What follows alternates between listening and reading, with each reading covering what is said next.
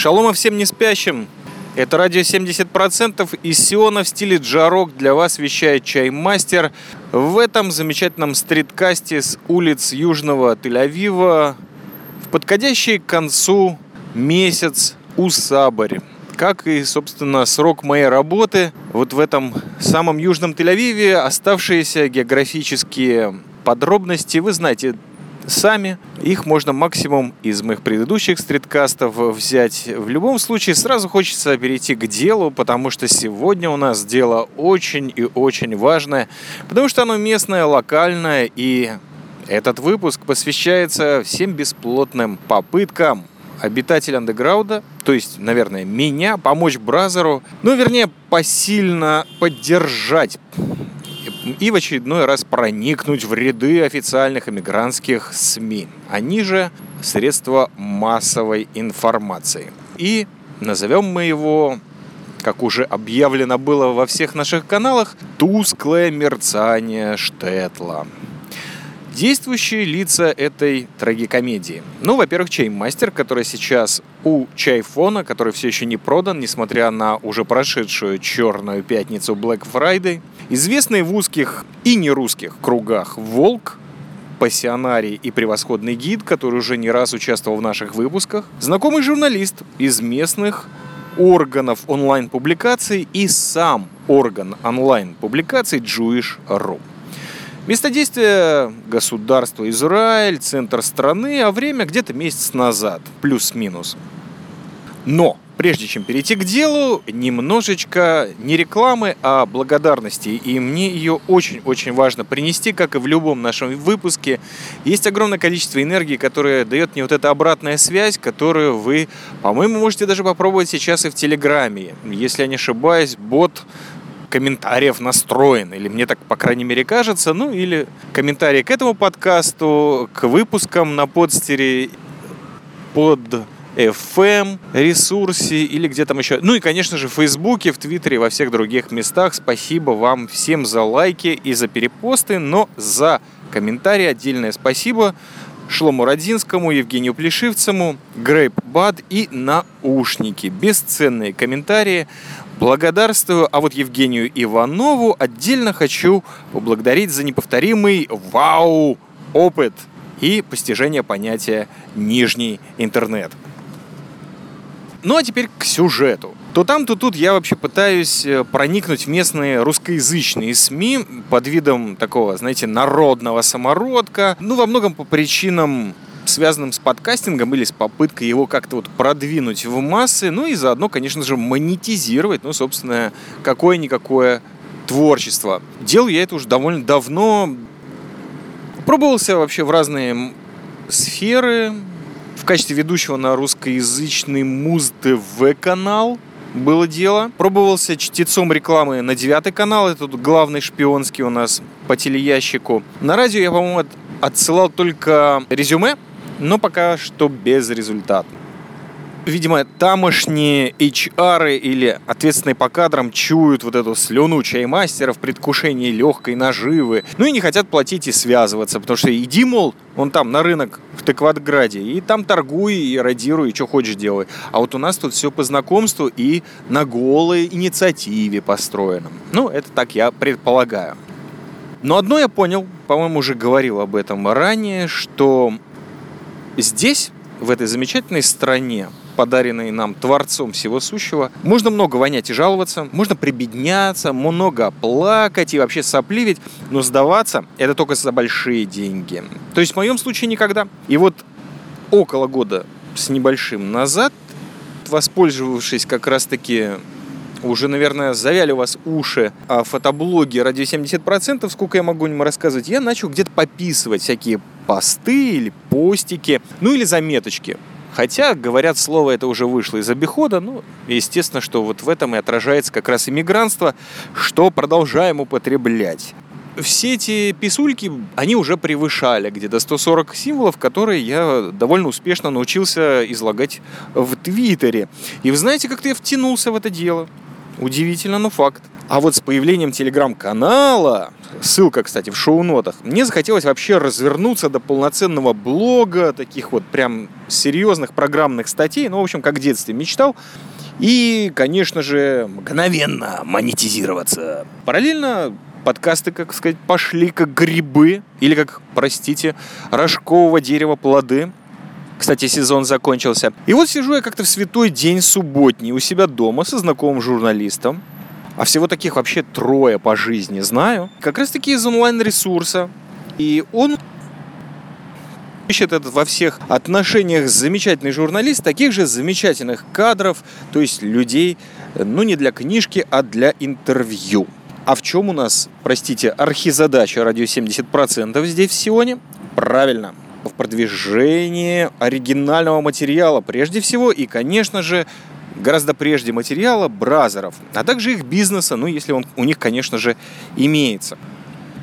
Ну, из названия ресурса, который я уже говорил, Jewish.ru, понятно, что за темы волнует читателей, а самое главное, редакторов этого онлайн-журнала или газеты, точно я так и не понял. И я мгновенно вспоминаю «Волка», который уже в данный момент два или три года работает над потрясающим, интереснейшим проектом о еврейской жизни штетлов и воссоздании вот той самой эпохи в умах украинских гидов, потому что все происходит на территории современной Украины. А теперь, наверное, примечание. Пришла пора рассказать людям, что такое штетл. А штетл – это слово на идише, которое означает местечко. Ну, по крайней мере, в моем понимании, в моей традиции и в моей жесткой такой референции, потому что вот Википедия вам, конечно же, подскажет, что это городок, ну, это, конечно, нонсенс, как и, наверное, дальнейшее описание. Вот даже цитирую. «Небольшое, как правило, поселение полугородского типа с преобладающим еврейским населением в Восточной Европе в исторический период до Холокоста». И сразу же вскочил вопрос, а кто не преобладающее население? Гой Шабас, что ли? Ну, видимо, люди имеют Э, в виду то, что местечки существовали, ну, как Штетл там, или еще различные разновидности, ну, например, как часть Львова или Черновцов, которые уже местечками трудно было назвать, а там евреям можно было жить, ну, они назывались как-то по-другому, да и были местечки не только на территории Российской империи в зоне оседлости, а и далее, в Восточной Европе. Хотя я уже не буду залезать в те дебри, чтобы из них все-таки э, можно было вылезти как говорится, с Википедией не спорят. А вот с волком, да, и даже много. У меня на самом деле свои четкие ассоциации с этой темой. Ну, отличный ресторанчик в Телябе, который был и закрылся для начала. Потом зона оседлости, Российская империя, бей погромы, Корчмари и Шалом Алейх. Но главный момент для нашего выпуска, возвращаю я сам себя, потому что пора бы это уже делать после 11 лет чаймастеринга. Для нашего выпуска главный момент – это производное слово от Штетла, это местечковость. И вот его я собираюсь рассмотреть под жесточайшим подкастерским и чаймастерским пинсне. На примере кого?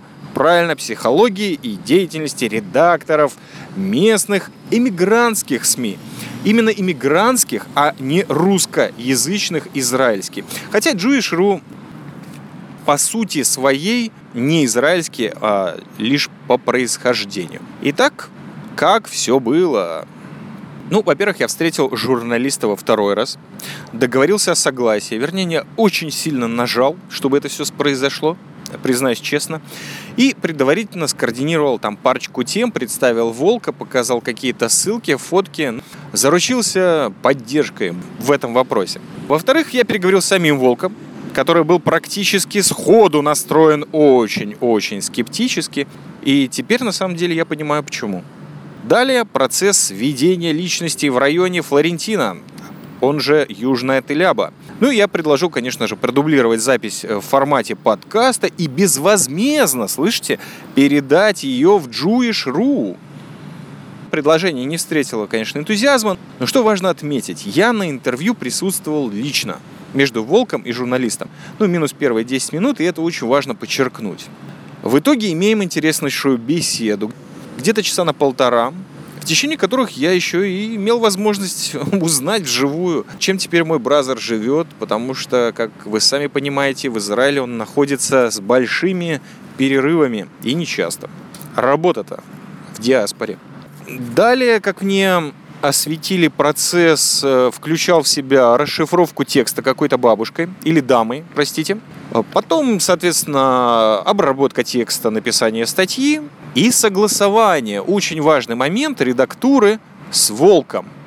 То есть все пока что позитивно. Далее следовала проверка главным, одним из главных редакторов Jewish.ru и, соответственно, выход статьи. Да. На статью я дам ссылку опять-таки в шоу-нотах к подкасту. Прочитайте. Либо, если у вас не получится, вдруг ее там удалили или она пропала, я могу вам лично выслать в экранокопию этой статьи, сохранил для потомков. Ну или для себя. Не знаю, как пример какого-то фейла, что ли, или наоборот, удачи. И тут я предлагаю на минуту буквально оставить в стороне э, все те комментарии, которых, по-моему, аж за сотню перевалил, если не за две, и в Фейсбуке, и на сайте Jewish.ru, и везде, где только эта статья появлялась, даже на радио 70% в Фейсбуке были какие-то комментарии на тему. Кстати, от Волка тоже. Не, не оптимистичный у него комментарий был, насколько я понимаю. Но это все отдельная песня. Нижний этот интернет, я предлагаю с ними ознакомиться самостоятельно, если у вас есть время, и, конечно же, в свободное от прослушивания подкастов ради 70% время прежде всего. То, что я прочитал в статье, то есть конечный результат, и то, что я слышал на интервью, и это две большие даже не разницы. То, что было напечатано – это иначе как дрэк не назовешь. Ну, если вы не знаете идиш, что, в принципе, очень логично предположить в формате ради 70%, то дам я цитату из Big Russian Boss. Вышел утром на проспект и вступил в Каспийский груз. Сам перенос речи Волка, я не знаю, тут среди наших слушателей есть парочка людей, которые в его экскурсиях поучаствовали, недовольных не было. Пока что стопроцентная гарантия попадания. Очень-очень экспрессивная, жизнеутверждающая, красочная действительно речь. Вот превратилась в какой-то кастрированный, я, я пытаюсь к этому какой-то нематерный, не обсценный термин подобрать, но кастрированный текст, по-моему, вот самое близкое что из отдаленных может характеризовать ту статью, которая вышла. Это вообще было полное лишение всей той уникальности, которая у этой беседы была. Просто какой-то набор анекдотов в конечном итоге получился. Это все равно, что взорванную кошку попытались сшить обратно. И сшили.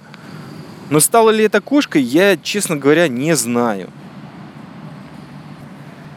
И здесь мы подбираемся к самому самому дикому примеру вот той самой местечковости, о которой я уже говорил ранее. И это редактура, потому что именно на этом этапе и произошло то самое превращение живой речи в набор каких-то вот даже не историй.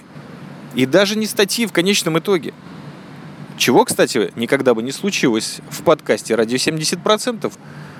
И это приводит меня к неутешительным выводам по поводу местных СМИ, Потому что вот в моем понимании русскоязычные сейчас в Израиле делятся на две категории, хотя уже само деление это глупость. Но в любом случае, из того, что попадается на глаза в тех же социальных сетях, это одни типа Be in Israel, где не умеют либо писать, либо не хотят писать. И все их темы это где пожрать и где тусить с фильтрованными фоточками, однотипными, как их авторы. Либо это, с другой стороны, Jewish.ru, Шакшука.ру, все они ру почему-то. И же с ними, где работают редакторы, которые когда-то были кем-то. В «Коммерсанте», «Спид-инфо», «Советская молодежь», «Рижская». Причем, в принципе, довольно такие достойные примеры средств массовой информации, но почему-то вот в Израиле они решили воссоздать тот самый совок, который питал их детство, образование и, возможно, часть ей замечательной жизни. Кстати, Антон Носик покойный не из их числа, и слава богу. Ну, может быть, поэтому из Израиля уехал обратно в Россию.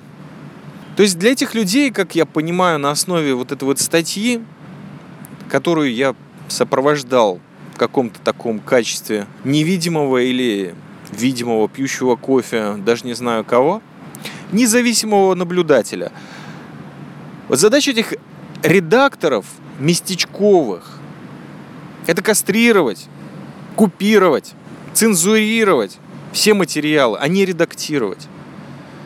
Местечково здесь выражается в том, что этот человек живет в своей закрытой коморке, в своем штетле.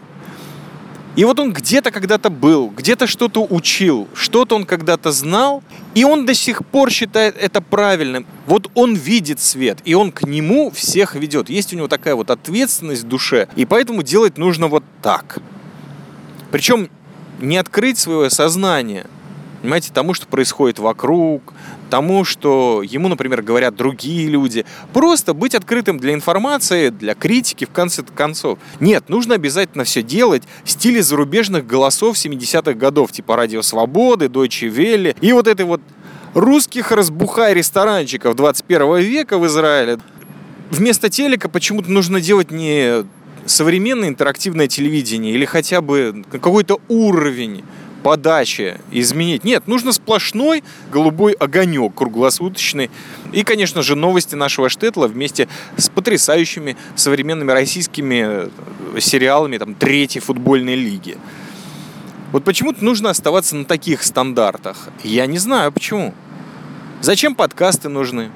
Зачем нужны видеоблоги? Вообще, зачем давать собеседнику слово, когда сами ведущие знают лучше всех? Все на любые темы. Вот так выглядит СМИ. И это с одной стороны. А с другой стороны, конечно же, это шанс для радио 70%, для подкастеров Сиона, Израиля, бог с ним, называйте его как хотите.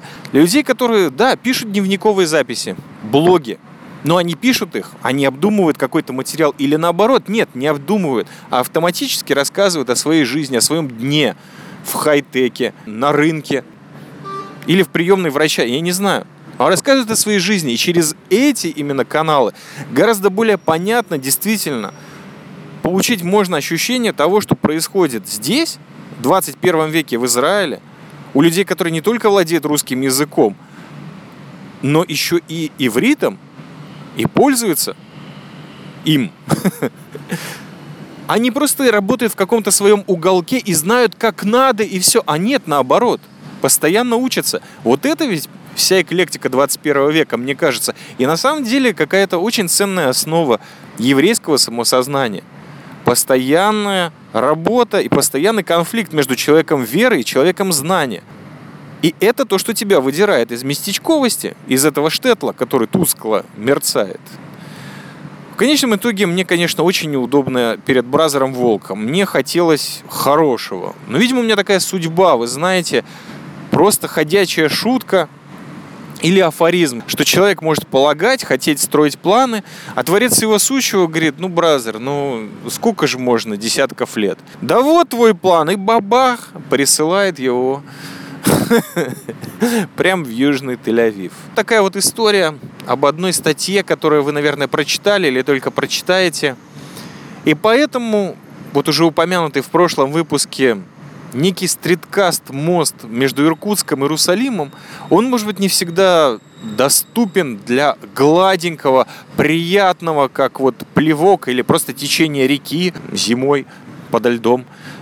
Такой вот для восприятия выпуск, но в нем есть начало, в нем есть что-то новое, в нем есть попытка какие-то границы перейти. Вот поэтому, может быть, он и не очень родийный получился для некоторых людей. У меня просто такие фидбэки поступали. Но он именно то, чем мы занимаемся и почему мы продолжаем.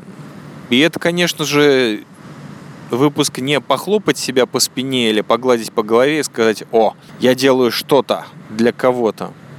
А просто, наверное, легкое напоминание чаймастеру, что ты делай свое дело, совершенствуйся. Возможно, у тебя есть будущее, а у СМИ Штетла, наверное, нет. С другой стороны, как же добиться масс? Так и сгину в неизвестности. На все воля Творца. Как и наконец этого прекрасного месяца у Собря и этих ноябрьских подкастов, которых мне осталось еще 4, по-моему, записать, чтобы добить до годовой нормы в 12 подкастов. Кстати, минимальные. Так что пожелайте мне удачи в этом подкастерском бою. Финансируйте и комментируйте ради 70%, а также подписывайтесь на все наши каналы, которые есть в YouTube, в Телеграме. Особенно поучаствуйте, пожалуйста, мы там все тестируем. Ну, насколько это получается. В общем, ловите радио 70% в любом доступном для вас формате. Мы лишь будем благодарны и желаем вам всего самого доброго. Шалома всем не спящим. Пока.